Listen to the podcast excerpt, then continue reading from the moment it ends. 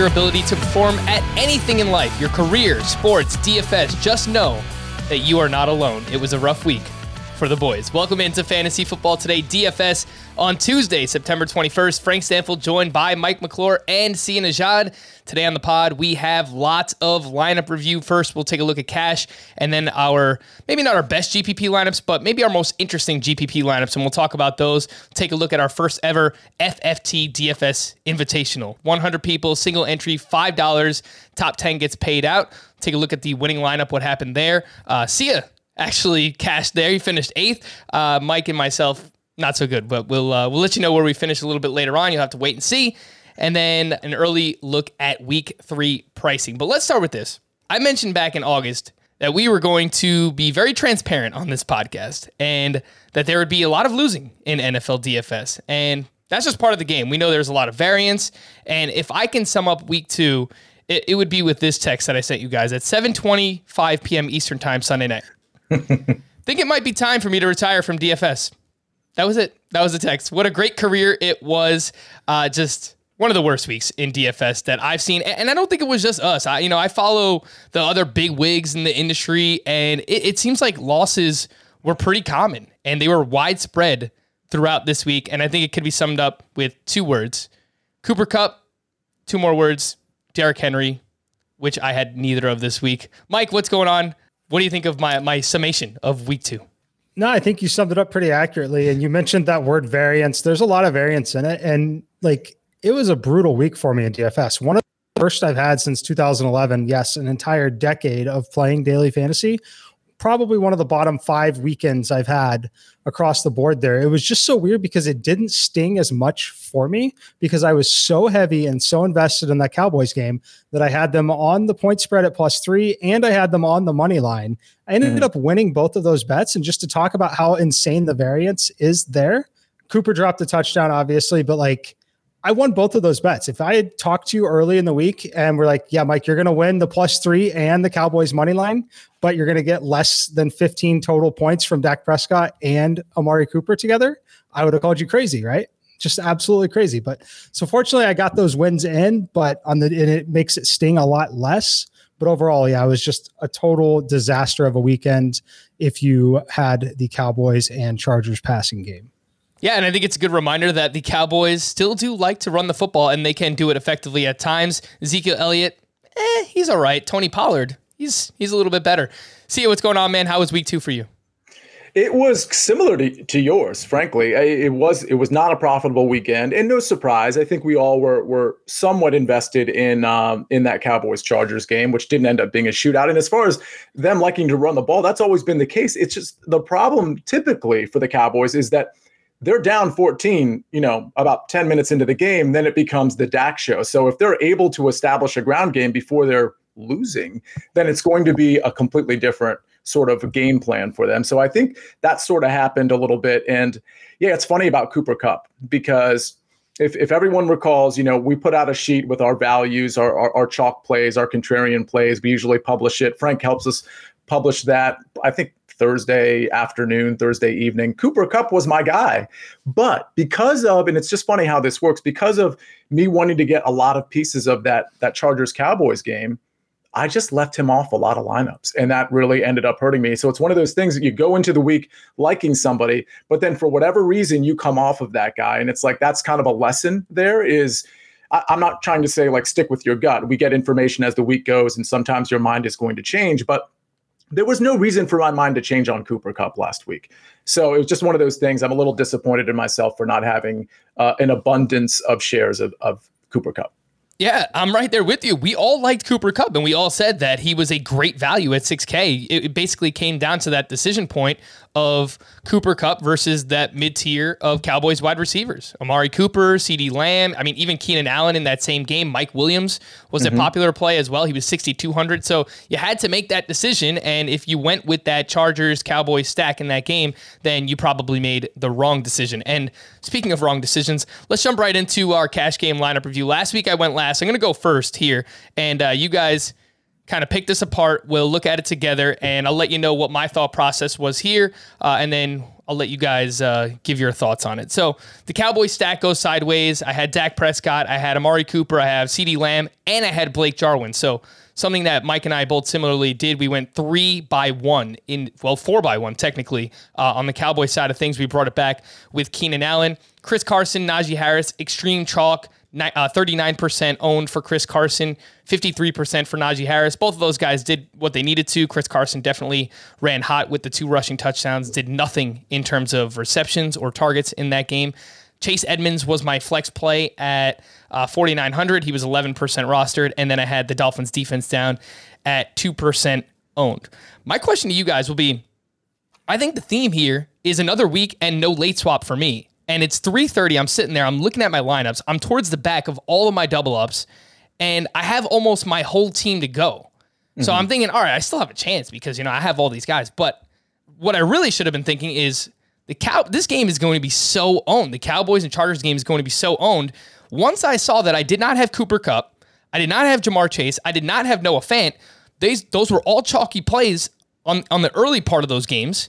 Once I didn't have those, I think I had to swap off, and I just didn't do that. So, uh, what do you guys think about this lineup overall and my decision not to late swap? I mean, I think the the first thing about this lineup is is you hope that Amari Cooper catches the touchdown pass. He had a touchdown pass that ended up getting dropped, one that could have been called a flag, but like that outcome is drastically different if you get that touchdown on the double dip with Dak Prescott and Amari Cooper. Changes the flow of the game just a little bit as well. So, as far as the actual construction of your build, um, there's really not a lot uh, of issue with it other than for me i yeah i mean I don't, I don't see really anything wrong with it. I like you know i didn't end up liking the dolphins defense myself but other than that it's a sound build. You just literally got what almost 40% or 50% of the expected points in that game. Um, you know the game didn't play out the way you thought it would but there's nothing wrong with the build itself yeah, I think Blake Jarwin at 0.2%, it's just I get him at super low ownership, but I mean, it's basically a committee approach between the tight ends right now. They're running both of those guys on the field. And even without Michael Gallup, you know, Cedric Lamb is getting a few targets here and there, Tony Pollard, and obviously the two big wide receivers. So I think the plays or play was uh, Noah Fant in that low 4K range. Tyler Higbee, although he did nothing, I still think that the process led us to believe he was a strong play in his matchup. So I think that was overall probably bad. A bad idea for me is playing Blake Jarwin in that spot. Probably should have went with one of those other tight ends. But uh, what do you think? I, I feel like I once I once I miss out on that chalk, I probably need to late swap. I'm not so sure because your three by one construction is, in, in my opinion, pretty unique, especially because you have Blake Jarwin in there as well. So, and a lot of people, frankly, aren't going to have three by one. They might have just Dak with Amari or Dak with Lamb, and they might bring it back with Keenan, for example. So you're becoming more unique as you're adding people to that game. So I don't really have a problem with with not late swapping here, but I understand your sentiment there. I, I, again, I don't have a problem with the lineup. You have a couple chalk. I mean, we have a lot of chalky guys, but your construction itself, I don't think with that Cowboys Chargers game, I don't think it's super chalky, even though you do have a lot of chalk in there, just because of the way it's constructed.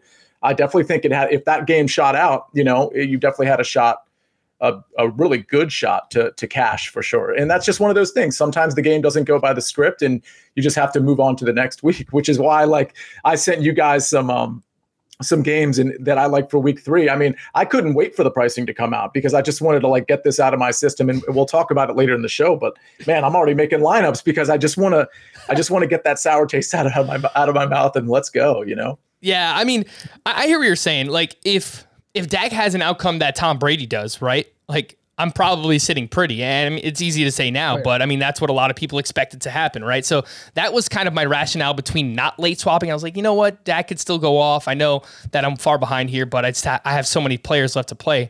I thought I had a chance to jump back in there. So uh, some of the thought process, I think, you know, maybe a lesson learned there where if I miss out on early chalk, consider late swapping more. But uh, let's move on to Mike's lineup here, who you just beat me, Mike, by uh, 0.10 in your cash lineup. You wind up with 103.58. Very similar build here. You go with the 4x1. Uh, you have Cedric Wilson in your lineup instead of the Blake Jarwin that I had. But you also go with DeAndre Hopkins, who scores a touchdown on the second drive of the game and then does absolutely nothing after that. So what happened here? Yeah, absolutely nothing there. Uh, same thing that happened to you, really. The game did not give the game script that we looked at. So if you look at like probabilities heading into the game, Dak just go over two and a half passing touchdowns was essentially even money. That was essentially the expected outcome almost there at that point. For him to not have a single touchdown obviously changes things. Jared Cook had a touchdown called back. Um, mm-hmm. Just drastically different outcomes here with that, you know, it turns into a rushing touchdown on the other side. Amari's touchdown that was dropped turns in there. I mean, you get 20 some points really quickly that also changes the outcome of the game. So I think that it's unfortunate. I think that this group of receivers to get only one, it sounds only one, but this a floor game essentially for DeAndre Hopkins in a game where they scored 34 points at home and won. Uh, it's just you know you're on the wrong side of it as far as ownership percents and all the other everything else. Like even having the Patriots defense, like I personally had absolutely zero issues with my process. It might be a little biased to say that, but uh, I didn't have any issues with it other than I, you know, we didn't get the result we wanted, but I made the commitment early in the week. Just like last week when I told you I was going overweight on the Kansas City Chiefs last week, I was going overweight on Dallas and I was going to have what should have been a unique combination with Wilson and bringing it back with Cook and not Keenan Allen. Uh, and it didn't work out. And that's okay. We'll play again this week talk about your decision to pay up a little bit here for defense. The Patriots, you get them at 3,700. They have a monster game against Zach Wilson. By the way, I mean, we, like we knew the Jets were bad, but like, really, Zach Wilson? I mean, the guy is just like floating the ball up for grabs for like anybody who's in the the, the vicinity. I unfortunately watched a lot of that game. Uh, how did you get here to the Patriots uh, paying up for defense? A lot may not like this answer, but it was not a conscious choice at all uh, because I build everything with the computer. So that was what my computer spit out based off of my projections. As far as why it ended up getting there, it got there because of the value on Chase Edmonds, uh, Cedric Wilson, and Jared Cook. Those three players having such high medium projections and essentially forcing that build where you had the bring back. So when I run with the optimizer, I will have settings where if I have a quarterback like Dak, there's a rule for each individual quarterback because some of them tend to run more than the others. But if I'm playing Dak, the optimizer must select two of his pass catchers and it must select at least one pass catcher from the other side of the game. So because of that, it had the value on Jared Cook. Um, that's why the Patriots defense ended up getting in there, but it was really not a conscious choice of mine to put them in there. And that's a rule for Dak because he doesn't run as much. Well, he never, you know, he would score rushing touchdowns. He never really was a rushing quarterback, but that's because he's yeah. more of like a pocket passer. Let's say if you use someone like Lamar or Kyler Murray, that rule probably drops down to you only need one pass catcher on his team, maybe even none, just because they run it as much as they do, right? Correct. Yeah. And another good example is Tom Brady. So Tom Brady, it's always two for me. When we're playing showdown slates, it's always a minimum of three on showdown slate.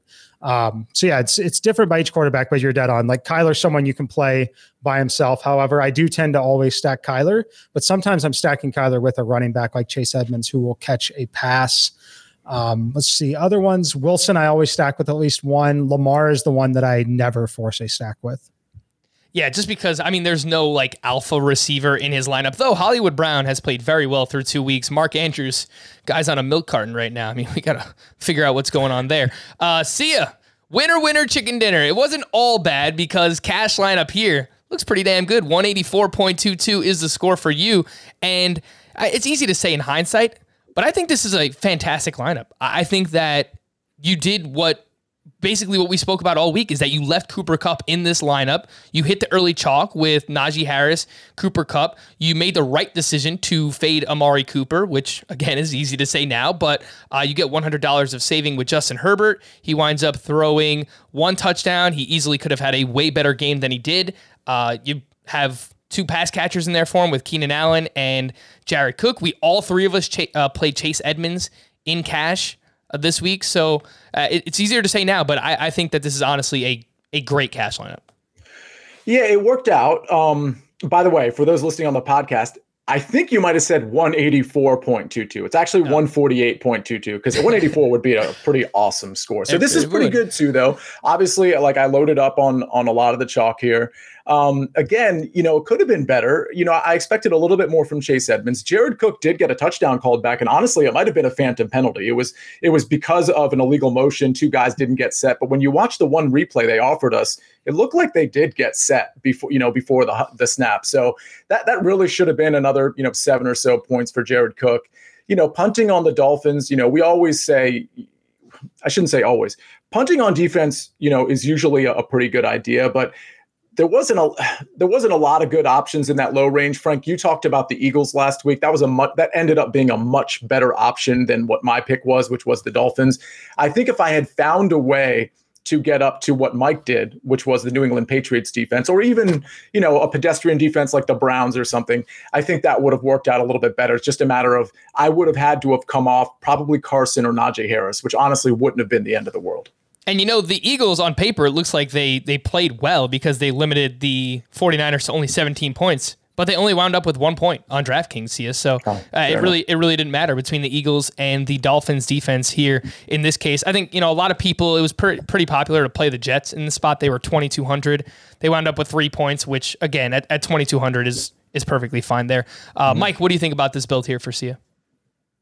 I think it's good. Uh, the only thing I would have done differently, which I'm not going to knock anyone for playing Najee Harris, is no at Najee's ownership at that price, knowing that we liked Edmonds there at 4,900. I just I think maybe a better combination at flex and defense with that mm-hmm. remaining salary is the mm-hmm. only thing that I personally would have done. But it's again easy to say that in hindsight. Um, otherwise, everything else looks really good and frankly very similar to the core group of players that we're using. Like I'm sure you had a Justin Herbert lineup. I had a Justin Herbert lineup. I just I didn't play any Cooper Kupp. Cooper Kupp was an excellent play that you stuck to there. And having that conviction in this lineup is the reason why you made money. Right. Yep. And uh, just to put a bow on cash from last week. By the way, if you want to follow along, what we're going to do every week here, if you're watching on YouTube, youtube.com slash fantasy football today, we are going to throw up screenshots of our cash game lineups, our GPP lineups. So you can kind of follow along. And while we're talking about our process, you can see the players. You'll see a bunch of snowflakes, of course, for my lineups. Uh, you'll see some fire mm-hmm. there for Sia. But it is fun to uh, to follow along visually if you want to watch us on the on the podcast as well. One of the most popular cash lineups that I saw on Sunday did start with Herbert. It had Carson and Najee Harris, CeeDee Lamb, Cooper Kupp, Ja'Marr Chase, someone at 5K who we do like, uh, who we liked quite a bit. Noah Fant, who had a great game, scored a touchdown. He was at 4,200. Then had Keenan Allen in the flex and the Jets defense. So don't get too fancy. Play the best plays. We talked about you know a lot of those guys last week, and it and it wound up being a a winner. So that was one of the most popular lineups that I saw last week. Uh, when it comes to GPP, let's jump over. Mike, you had an alternate cash lineup that you used in GPP as well. And you go with a Kyler, Edmonds, Hopkins stack. You bring it back with KJ Osborn, which, again, like Hopkins scored early. It looks like he's headed for a smash, and then it just Rondale it becomes the Rondale Moore show. Uh, but KJ Osborn was a great call by you. I'll throw that lineup up as well. Yeah, no, it's definitely one of my, you know, secondary builds. It was a secondary cash lineup. So a lot of times I'll split like 70, 30 exposure. So 70% of it will be on my primary lineup. Then I'll play a secondary cash lineup for 30%. Uh, and that's where I went with Kyler because I was higher than the field on KJ Osborn and I was higher than the field on DeAndre Hopkins. Uh, I was high on both of those two players. Obviously, this was not a great result from Hopkins at all. I had that Jets defense in there, which again, you talked about it being relatively popular in some of the cash games. Makes a ton of sense. You're essentially punting. Uh, but the big problem here remains the same thing the Cowboys did not score touchdowns. That hurt me. Amari Cooper's touchdown didn't happen. Cook's touchdown off the board. Like this is a lineup that, you know, the scoreboard obviously looks drastically different if the Cowboys do what they're supposed to do as far as the rankings and tournaments. But this lineup itself as well, um, you know, conservatively should have scored 160 points probably if we had the actual game script that we were were building for. Well, let me ask you guys a question because this is something that I've been talking, I've been thinking about recently, and it might be a bit of a ridiculous question. You know, me just kind of overreacting here, but are we trying too hard to correlate our lineups? Uh, maybe it's just random noise, but a lot of the winning lineups that I've seen to this point, right? Like I'll jump to the top lineup in all of my tournaments, and that's exactly it. It's random. There's not a lot of correlation. I understand that there's variance in football, but it just it kind of makes me rethink my process, which I, I don't think is actually what we should do. But Sia, what do you think? Are we are we trying too hard to correlate lineups? No, I don't think so. Because another way to say that you're correlating lineups is you're trying to find the best players in the highest scoring games. And naturally, those are going to be correlated. Now, not every single thing needs to be correlated in your lineups. I mean, you can have some one offs here and there. But again, let's go back to the Cowboys Chargers game. If that game script is different, and by the way, we had every reason to believe that it would be because the Cowboys are always down early and they're always passing. And the Chargers, you saw what they did against Washington.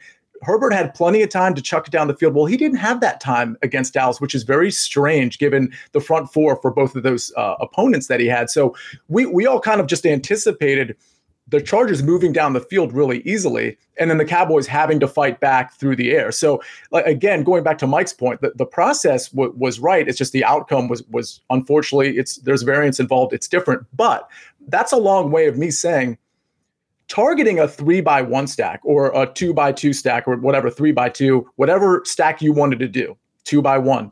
That makes sense in that game. It makes sense to correlate that when you look at the total. Those that was supposed to be a back and forth game. And again, when you're correlating lineups, all you're looking for is a back and forth. So I mean, I almost think correlation makes it too you're, you're, you're complicating it, not you, but it just you, you're using a term that maybe you don't even need to use because the layperson might be like, well, listen, I've got I got a 55 point total here, and I'm going to use players from both sides because it's going to be a back and forth game.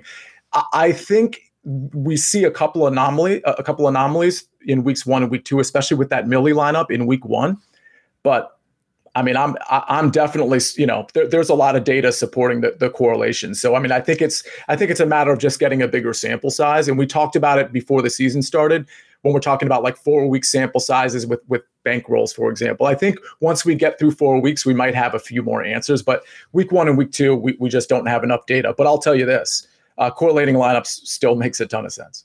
All right, so stick with the process, trust it there. Uh, we heard Chief barking in the background. Not a big fan of correlating his lineups, but uh, we'll have a talk with Chief after this podcast, of course. All right, Sia. Let's take a look at one of uh, a GPP lineup that you wanted to highlight, which was fundamentally similar to Mike's lineup that we showed. I mean, you had the uh, Cardinal stack here. You had Kyler, you had Edmonds, you had Christian Kirk. You brought it back with Justin Jefferson. You have Mike Williams and you have Jared Cook with Lamb on the bring back. And then you have your one offs with Javonte Williams and Cleveland Browns. And I think this is what you were just talking about, where you correctly stacked the game. You just had the wrong player. I mean, you had you had Christian Kirk in the lineup. If you have a Rondale Moore here, I mean, I don't, I don't know what the difference in, in points and, and payout might look like, but you had the right idea. Yeah, and this is a lineup that barely cashed. And, and you just set it up so perfectly because the only reason I, I, had lineups that scored a little bit more than this in GPP, not much more, but a little bit more. But I thought this one was a really good example of uh, of like how you should build. It's just that I did have the wrong players, like Chris Kirk instead of Rondale Moore. That that was a big difference. I tied Kyler Murray to Chase Edmonds because in this particular case on this team, it's a good idea because Chase Edmonds is such a pass catcher. I thought that would make me a little bit different by having a Kyle Murray stack without DeAndre Hopkins, for example. So if I had just swapped out Kirk for Rondale Moore, I would have been good. Having Justin Jefferson in there, that certainly makes sense as a bring back in that game. I had CeeDee Lamb, who really was my favorite player in that Cowboys Chargers game. And it, and it ended up not paying off, but I ended up kind of being right on that one. The really the big miss there, Jared Cook, who got a touchdown stolen from him, in my opinion, actually stolen from him. And uh, Javonte Williams. And, and that was kind of me living on a prayer a little bit because split carries between him and Melvin Gordon, but it's against Jacksonville's defense. So I just figured both him and Melvin could both have really productive games. I was clearly wrong about that. But again, if that Cowboys game shoots out a little bit more, and if I switch Kirk for Rondale Moore, then all of a sudden this is a pretty great lineup. So it's one of those things. It's just like one or two things that I genuinely could have gone either way on. And I, I should have listened to Mike McClure a little bit more because – he's all he's been all over Rondale Moore.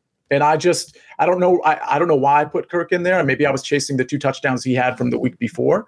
But it's just one or two very small tweaks. Take out Javonte for somebody else, switch Kirk for Rondale Moore. I would have gotten salary relief there, so I would have been able to upgrade from Javonte. This would have been a great lineup. So big misses are usually near misses. So you have to consider the context here. Yeah, and I do think Javonte, you get him at 4% owned here in this spot. I do think that he was a good GPP play at running back. But I do think we also have to walk back Javonte a little bit right now because it's very clear that Melvin Gordon is not going away. They actually upped Melvin Gordon's snaps in week two, and they actually lowered Javonte a little bit, though the touch count was still very similar. Javonte Williams only a 3% target share on the season to this point. So I like the player, but I think we might have to wait a little bit before we can kind of see uh, Javonte Williams unleashed a little bit. For me, I had five GPP lineups, and each featured a different stack. I had a Justin Herbert stack, Russell Wilson, I had a Tom Brady. I had Jalen Hurts, which I mentioned I really like. That didn't work out. He had a touchdown called back as well. Shout out to Jalen Reagor for stepping out of bounds. Uh, and mm. then. I had Kyler Murray stacks. The problem, I had DK Metcalf over Tyler Lockett. I had no Rondale Moore. I was overweight on Alvin Kamara and Nick Chubb as my one-off running backs. Alvin Kamara, I mean, another one. It's like, will the real New Orleans Saints please stand up? Because I have no from week one to week two, it's just it's a completely different team. I also had exactly zero Derrick Henry shares, who goes off for almost 51 points. He was like 6% owned in the $5 huddle on DraftKings. So uh, I'll pull up my best GPP lineup here, which wound up putting up uh, 141.84, and it was a stack that featured Tom Brady. The problem is for the Buccaneers and Tom Brady is that every week there is going to be someone who's left out. And I guess trying to figure that out on a weekly basis is is going to be annoying. It's going to be hard to figure out. Uh, but let me pull this up here so you guys can all follow along. But Tom Brady, I have Mike Evans in the lineup, which works out well. He scores two touchdowns now, down near the goal line. But I also have Antonio Brown, who finishes with one catch for 17 yards. Double bring back. I have Calvin Ridley in the lineup at 4.9% ownership. That'll work at 19 points. Kyle Pitts, I thought was okay, 5% rostered here. There's another one where if I'm off Antonio Brown and I go to Gronkowski, it's just a completely different lineup, right? So it's just like a few things. I have Nick Chubb as a one off play. I have KJ Osborn. uh, correlated with Chase Edmonds in that game. So I thought this was an okay lineup, just off by a few players. What do you think, Mike? Oh yeah, definitely. Um, in my personal opinion, the only thing I probably wouldn't have done, but it actually didn't work out for you in terrible shape here, was I probably would not have done the double bring back. I probably just would have had one of Ridley or Pitts. Uh, other than that, I think everything looks good. Um, I love Edmonds and Osborn paired together. I like Chubb there. Um, I, I, think that that's the only thing that I would have potentially even done a little bit different in this spot is you may or may not have known that the Jets defense at 2200 was going to be super popular. When I play someone like Chubb like that, I would maybe want to correlate it with the Cleveland defense. However, same thing like that uh, Dallas game. That did not go the way that you really would have hoped. So you would have actually been way worse off with Cleveland's defense at only five points with that extra salary. But that's one where I would have, because I was playing Chubb and it was so unique, I probably would have correlated it with the defense. But other than that, uh, yeah, I mean, it's not your fault. Antonio Brown had one catch for 17 yards. Yeah. Hey, Mike, I want to ask you real quick because I think a lot of people listening, they'll look at this lineup. And again, um, check it out on YouTube. It's got Tom Brady, it's got Mike Evans and Antonio Brown, and the he brings it back with Kyle Pitts and Calvin Ridley. Can you explain to the listener maybe why you would have only brought it back with one as opposed to those two pass catchers? Yeah, if I would have brought it, it's just simple because of the you're already unique enough with that combination. I don't think you need to get so unique and bring it back unless you really, really, really thought this game was just going to be an absolute shootout. Uh, I think everything in the betting market and everything probably should have told you not necessarily massive shootout, more so decisive victory for Tampa Bay. So in this case, that's one where like the Dallas game, that one we're talking shootout competitive game. Obviously, we didn't get that, but that's one where I would be more than willing to have a double bring back. In this case, it's probably one where I would not want the double bring back just because the most likely outcome is the Buccaneers pull away, have a commanding victory, and the other team is scratching t- to put up a few points. But in this case, it did kind of shoot out. They did scratch their way to 25. Um, and it, you know, kind of gave you a middling result here, frankly. You're not getting massive ceiling game from either guy, but you're not getting scores that just totally tank the lineup. Yeah, so that's a good point to keep in mind when you see these big totals. If there's also someone who's a massive favorite, you might want to, you know, maybe you don't bring it back with two pieces on the other side. One that stands out for me this week, I believe it's the Cardinals and Jaguars, who, yeah, that game is a 52 point total. The Cardinals are seven and a half point favorites on the road. I mean, that is one that stands out to me where it, it, it could get out, of t- control, but uh, as we'll talk about when we look at week three pricing, Marvin Jones is still way, way, way too cheap. Uh, yeah, and Frank, I actually I, I, talked to you guys before the show about that particular game for for week three, and to your point, and actually to Mike's point, I did a three by one there as opposed to a three by two because I don't expect that to be the sort of back and forth affair we're looking for. Marvin Jones was my bring back, and then I had Kyler with, and I'm trying to remember, I had him with Rondale Moore and um, somebody else. Actually, it was Maxx Williams. Again, it's a preliminary lineup, but that's that's what I did at that point uh, for a three by one. All right. So we uh, before we hit a break, I just want to remind everyone that we will be running another DFS contest this week. Five dollar entry. I think we're going to up it to 150 entries this week. So top 10 percent will get paid out on a weekly basis. So we move up to 150 entries. That will be top 15 player. Uh, top 15 get paid out. The link will be in the episode description. It will be in the YouTube description as well. And I did want to give a shout out to our week two winner. Uh, Mest 14, M E H S T 14, who dropped 215 points right on our heads. And wow. uh, this will be the la- last lineup that we pull up here for week two recap. But uh, this is the lineup it, it's Tom Brady, it's Derrick Henry at 4% ownership out of 100 people, 50, nearly 51 fantasy points scored. Najee Harris, Cooper Kupp, T. Higgins, Marvin Jones, Noah Fant, Chris Carson, Vikings. No correlation here but play the best plays, and this is what you get 215 fantasy points. Uh, Mike, what do you think about our winner here? I definitely would not have expected Tom Brady without a handcuff to be winning it, but it, he got the obviously got that point total, and it was low enough owned, especially in this particular contest where he was single digits. Uh, and then the other thing that really helps is Derrick Henry getting 50 points uh, at four yeah. percent owned. That was definitely definitely what led them there. Other than that, yeah, it's uh, great plays. Frankly, a lot of plays that we highlighted. We highlighted Tom Brady. We highlighted Najee Harris, Cooper Kupp. We've talked about Higgins a little bit, still remaining one of the better values despite some of the ownership. Looks like our group actually ended up fading him because he got him at only 5%. Uh, but then we, we mentioned Fant, we mentioned Carson. Like overall, it's it is jamming in the best plays. Um, so congratulations and buy yourself a Derrick Henry jersey for sure. I'll I'll say this: a, a, lack of correlation can be remediated when you have one guy scoring fifty and the other guy scoring forty. I mean, that's just I mean yeah. that's kind of the name of the game, right? You got to get the high point scores. Typically, you're not going to have a guy that goes off for fifty one and forty. So. Yeah, no, that is a that is a good point. But figuring out who those plays are, that is uh that's where it gets a little bit tough. Let's take a quick break. When we return, an early look at week three pricing here on Fantasy Football Today DFS. This episode is brought to you by Progressive Insurance. Whether you love true crime or comedy, celebrity interviews or news, you call the shots on what's in your podcast queue. And guess what? Now you can call them on your auto insurance too with the Name Your Price tool from Progressive. It works just the way it sounds. You tell Progressive how much you want to pay for car insurance, and they'll show you coverage options that fit your budget. Get your quote today at progressive.com to join the over 28 million drivers who trust Progressive. Progressive Casualty Insurance Company and Affiliates. Price and coverage match limited by state law. Robert Half research indicates 9 out of 10 hiring managers are having difficulty hiring. If you have open roles, chances are you're feeling this too. That's why you need Robert Half.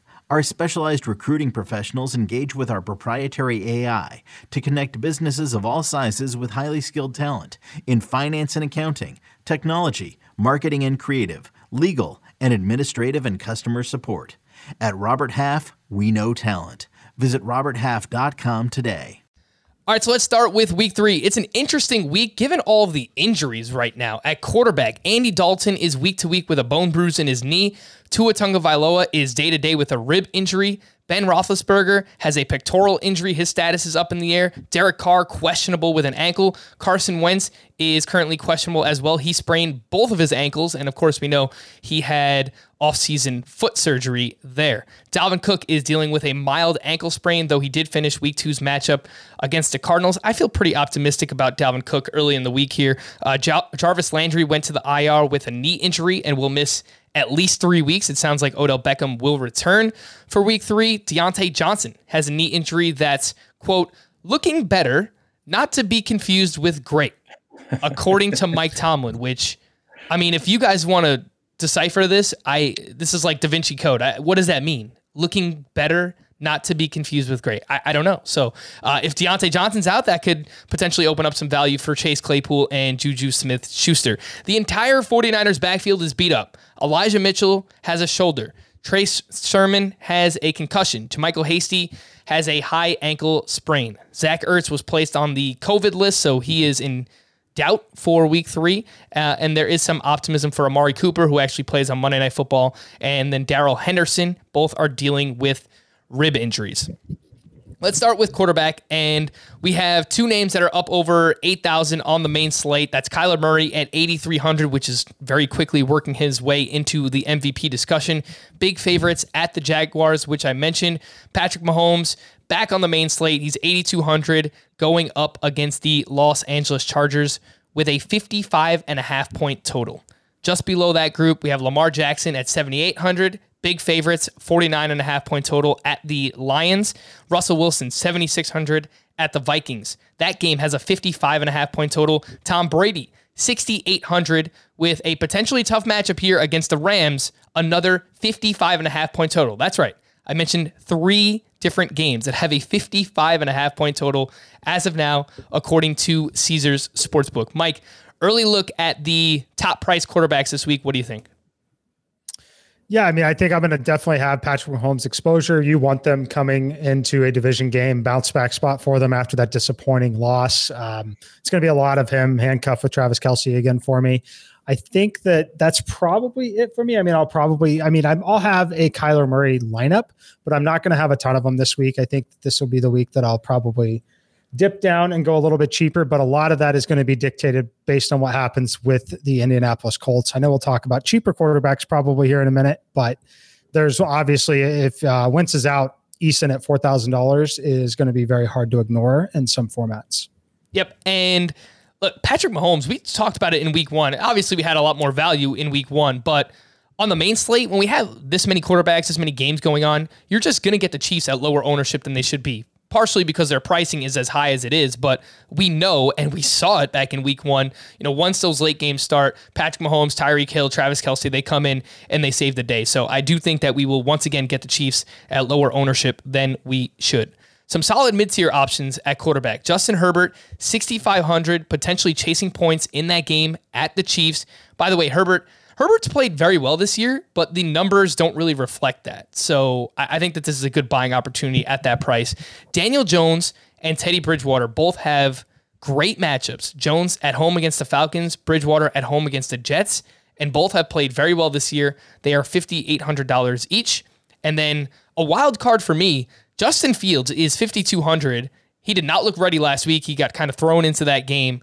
Uh, but now he has to travel to the Cleveland Browns, which on paper, they have a pretty good defense. We'll see what happens with Andy Dalton, but I don't think Dalton's going to be able to go 5200 for Fields, who we know he can run. Obviously, uh, that that's a wild card. So, Sia, what do you think about these mid-tier, lower-priced quarterbacks? And if there's anything you'd like to talk about with the the elite names, go ahead.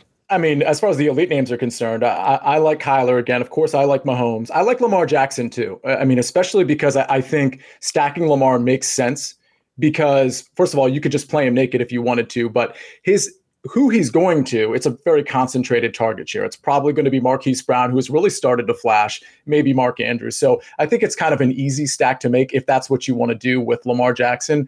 Um, again, Kyler, Mahomes, Lamar, that they're going to be at the top of my list. I think Josh Allen is interesting. Russell Wilson, of course, going against Minnesota is interesting. And yeah, as far as the mid tier, I love Herbert. I love stacking Herbert in, in this particular game script. I think it's going to be finally a time for him to kind of, you know, get his arm loose a little bit and shoot out against Kansas City, who's who's definitely going to be in bounce back mode. As we go down, it's interesting. I think Justin Fields is a really, really interesting play. I don't think he's ready either, but part of a young quarterback not being ready is basically coming off his first read and then just starting to run. And I think you can do that against Cleveland because I agree Cleveland's defense on paper is pretty good, but hey, follow the Tyrod Taylor game script. You know, follow that blueprint because he kind of tore them up. And honestly, if he didn't go out of that game, the Browns may lose in an embar- it would have been an embarrassing loss. And I think Tyrod had really kind of complete control of that game. It might have come down to the last possession. So I love your Justin Fields call. If I had to maybe go down in that range for like a random guy, and this is a little kind of hometown bias here, but Taylor Heinicke, I think the Washington Buffalo total is a little low.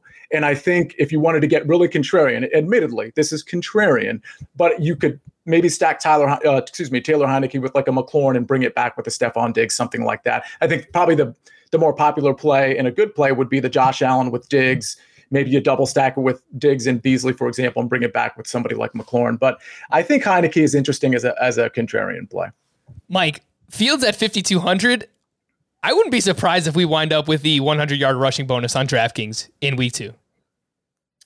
Oh yeah, I mean it's definitely not out of the range of outcomes. There's no doubt about that. Um, may it could happen against Cleveland. I'm trying to look at the actual rushing totals. Um, yeah, I think that it's definitely definitely possible.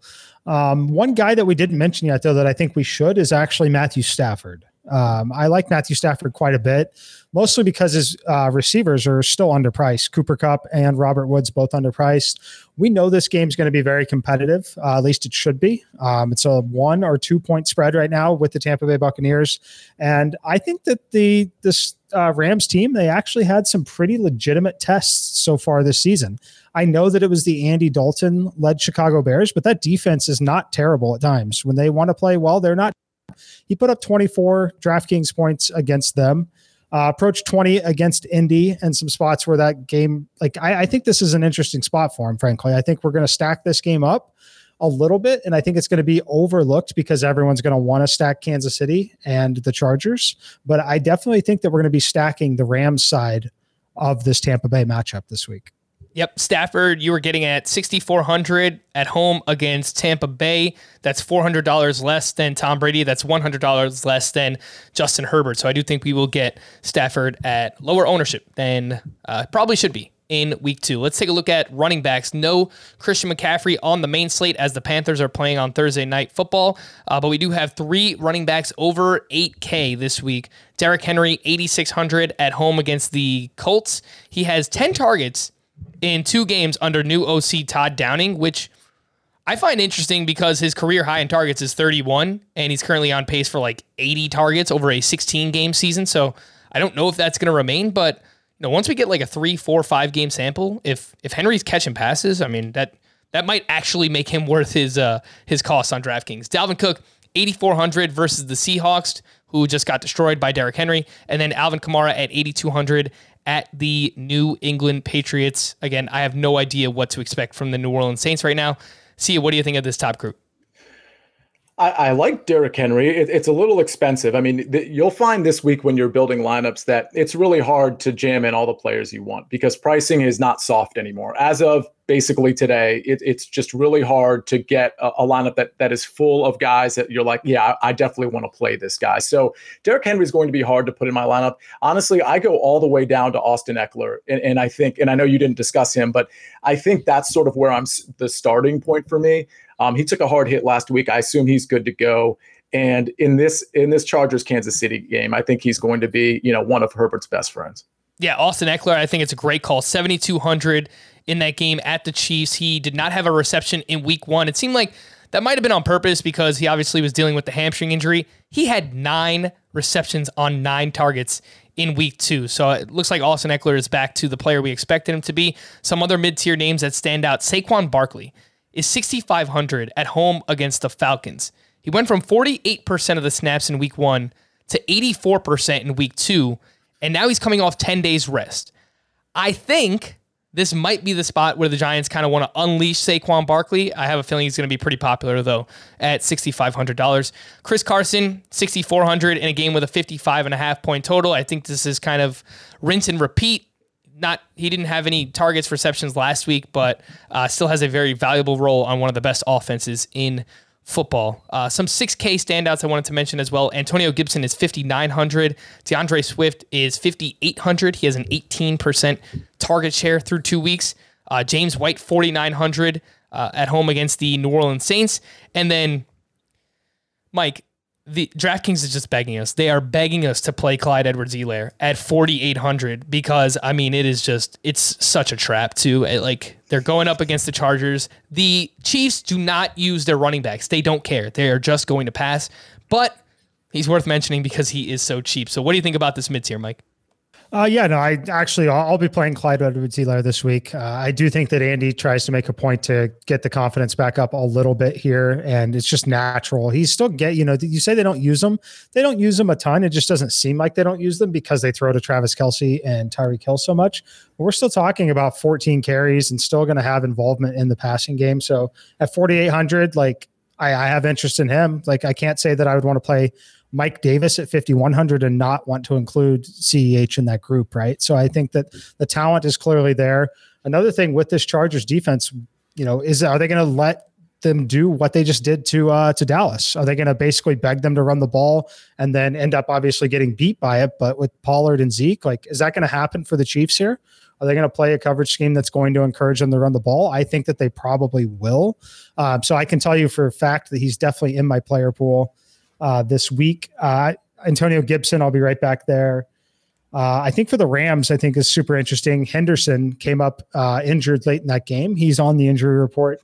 Uh, have not dug in to see how terribly serious it is, but would be worth noting uh, for Sony Michel. I know it's a tough, tough matchup, but I think the Rams are still going to try to use them a little bit. So that's something to keep an eye on this week as well. Yeah, Darrell Henderson dealing with that rib injury. Sony Michel is forty nine hundred dollars.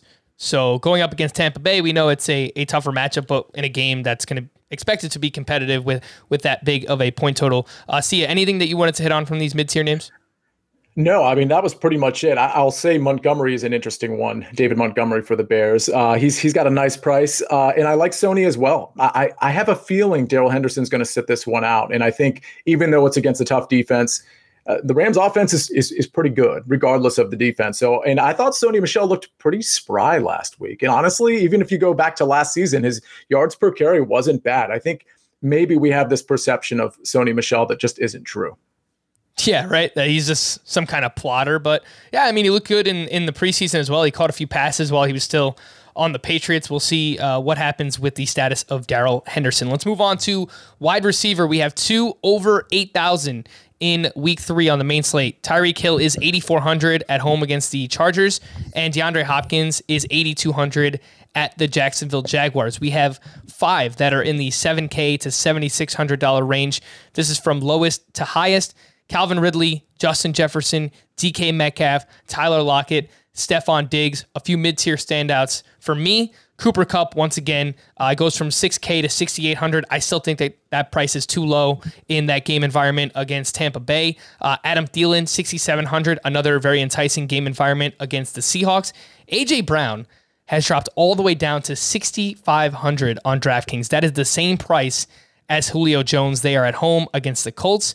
Chris Godwin seems way too cheap at 6,100 because I personally doubt that he sees Jalen Ramsey. Chris Godwin runs a, a lot of his routes out of the slot. So I think Antonio Brown or, or Mike Evans is probably seeing Ramsey in this one. Uh, and then Courtland Sutton, 6K, monster game, 159 receiving yards. He looked like the alpha wide receiver in week two without Jerry Jeudy. Sia, we'll start with you this time. Uh, what do you think of the high price and mid tier options at wide receiver? Well, I love Tyreek Hill. So it's just a matter of who do you want to pair Patrick Mahomes with. I think Mike's going to be with Kelce. I'll probably have just an even split of Kelce and Tyreek Hill. And then I might just go triple style with like a Mecole Hardman, who's a very reasonable price uh, down there. I think he's 3,900 if memory serves, or maybe it's 4,900. Uh, it is 3,900. So again, uh, Mecole had eight targets last week. They definitely made a, a, concerted effort, at least in the first half, to get him the ball. So uh, I, I, like uh, Hill quite a bit you know, Hopkins is an interesting one to me because listen, Kyler's throwing to a lot of different targets. You know, whether it's Rondale Moore, Chris Kirk, or Maxx Williams, or AJ Green, or Chase Edmonds. There's there's a lot of targets there. So I don't think I'll be paying up this week for DeAndre Hopkins unless his ownership percentage happens to be really low. I like Stefon Diggs quite a bit. Washington's front four, maybe even their front seven, are really good. But on the back end, they they can't really cover anybody right now. And those, you know, Stefon runs a lot of those short area targets. I think Josh Allen will be looking to get the ball out pretty quick. So I see Diggs just piling up the receptions in that game. Um, as we go down a little bit, of course, I like Justin Jefferson. I've already rostered him on the on the few teams that I've um, created. To, I, I like McLaurin a lot as a bring back in that Buffalo game. And then I agree with you on Cooper Kupp. I like AJ Brown this week. I'm definitely playing AJ Brown this week. I will say this I think a lot of people will be on Courtland Sutton. My pivot there, especially if Diontae Johnson is out, is going to be Juju Smith Schuster against the Cincinnati secondary. I think this could be a coming out party for him. I know he hasn't really done much in, in over a year, but I, I, I like this if it's just down to two main targets for Pittsburgh. I will point out, you mentioned Hopkins and the fact that the Cardinals are spreading the ball around right now. Their target share through two weeks is very balanced. It's 20% for Rondale Moore, 18% for Hopkins, 18% for AJ Green, 14% for Christian Kirk, and then 12% for Maxx Williams coming off that uh, big game in week two. A few values that stood out to me these are sub 6K. Sterling Shepard, 5,900 at home against the Falcons. He has seven or more receptions in four straight games dating back to last year. Very clearly the go to guy for Daniel Jones. Robert Woods in that same game uh, at the Bucs. Uh, at home against the Bucs, he's 5700, still pretty cheap. Has not done much to this point, but I think you can probably get him at lower ownership because of that. Antonio Brown, 5200. T Higgins, 51. Rondale Moore is at 5K. I think he'll be pretty popular coming off the big game. And then a few just dart throws. KJ Osborn once again. The snaps did come down, the routes came down, so I don't like to see that. But he's only 3,500 in a big game, and then Van Jefferson also in a big game. The routes and the snaps were way up for him. He's only 3,400. Mike, what do you think about these these value plays? Yeah, I like both of those guys a lot, and I, I really I know it's not a value play, but I love DK Metcalf this week. I think it's is a beautiful, beautiful spot for him. So I'll have Osborn on the bring back there. That'll be featured pretty heavily for me. Uh, and then one more value play before I go back to receiver. I wanted to mention it at running back, and I forgot about it until Sia mentioned Stefon Diggs. I love JD McKissic this week at 5,200. I think he's an excellent tournament play. He had a lot of chemistry with Heinicke last season when Heinicke came into play. You go look at the difference in the snaps and the usage that he had between week one and week two. The difference was is they ended up in a very competitive with the Giants in week two, which is what I think we could see here in week three with Buffalo. He's going to be heavily involved in this passing game. Heinicke's going to struggle to throw the ball down the field. We already know that. It's going to be a lot of Logan Thomas getting peppered with targets, McLaurin over the middle just because he's a freak athlete. But JD McKissic is going to be involved at 5,200. If you like the Stefon Diggs play, I would absolutely consider bringing it back uh, right there with that. All right. Let's see. Uh, uh, no, other wide receivers quickly. Um, I, I, think the Bengals wide receivers are still too cheap, and it might be the perfect time to actually play them because we just mentioned some of those other value plays, and I think people are going to hop off hop off just a little bit because of the perceived difficult matchup with the Steelers on the road. Um, so Tyler Boyd could be his time, forty seven hundred. T Higgins fifty one hundred. I think both of those guys are absolutely in play. And then for me, the Rams, you already mentioned it Robert Woods, Cooper Kupp, Van Jefferson. I will have combinations of all three of them. Um, and I'll probably end up with a lot of Antonio Brown. I think Antonio Brown is the guy that's going to be the most effective against the way the Rams like to play defense. Tyler Boyd, I think, is a great call. He let us down in week one, bounced back in week two, seven for 73 on nine targets. Um, and he's only 4,700 in that game against the Pittsburgh Steelers. Let's wrap up with tight end. There's two currently over 7K Travis Kelce, 8,200, Darren Waller, 7,400, which makes sense. And then some values that stand out for me. TJ Hockenson is 5,200. And I did fantasy football today in five, five minute podcast that we do here at CBS Sports. I did it with Chris Towers last night.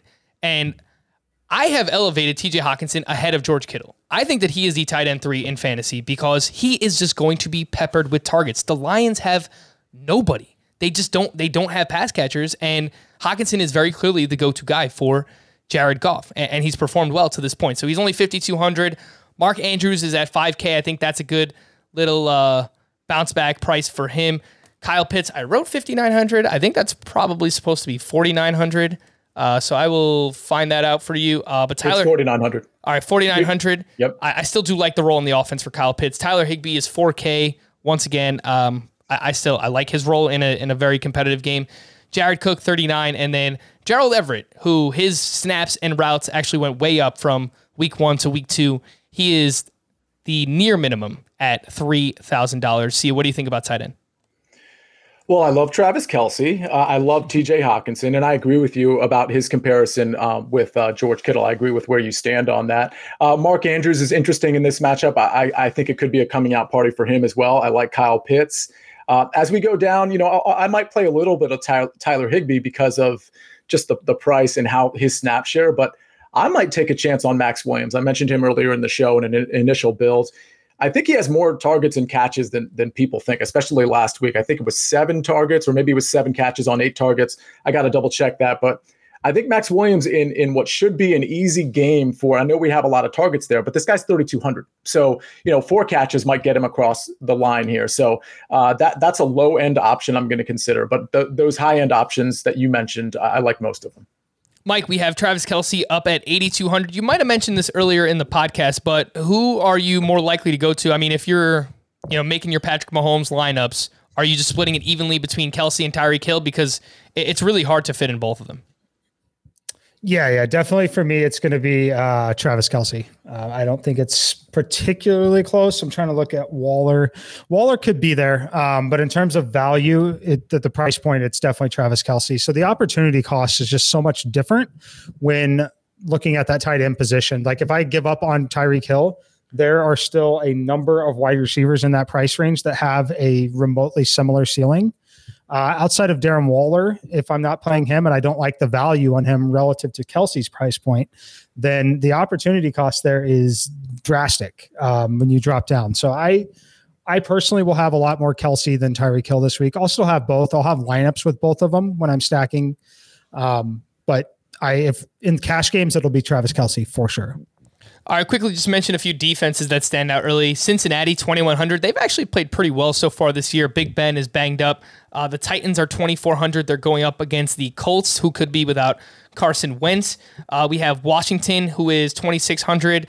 It's they're going up against the Bills, so I mean it's it's a tough spot ultimately, but the Bills do pass the ball a lot, which creates opportunities for sacks and turnovers. And then we have the Dolphins at 2,700. They are going up against the Raiders. Derek Carr currently questionable. We have Cleveland 3,200 going up against likely Justin Fields in his first NFL start. And then Las Vegas 3,400 on that other on the other side of that game. Uh, Tua Tagovailoa currently questionable as well. That'll do it for Mike and Sia. I am Frank. Thank you all for listening and watching Fantasy Football Today DFS.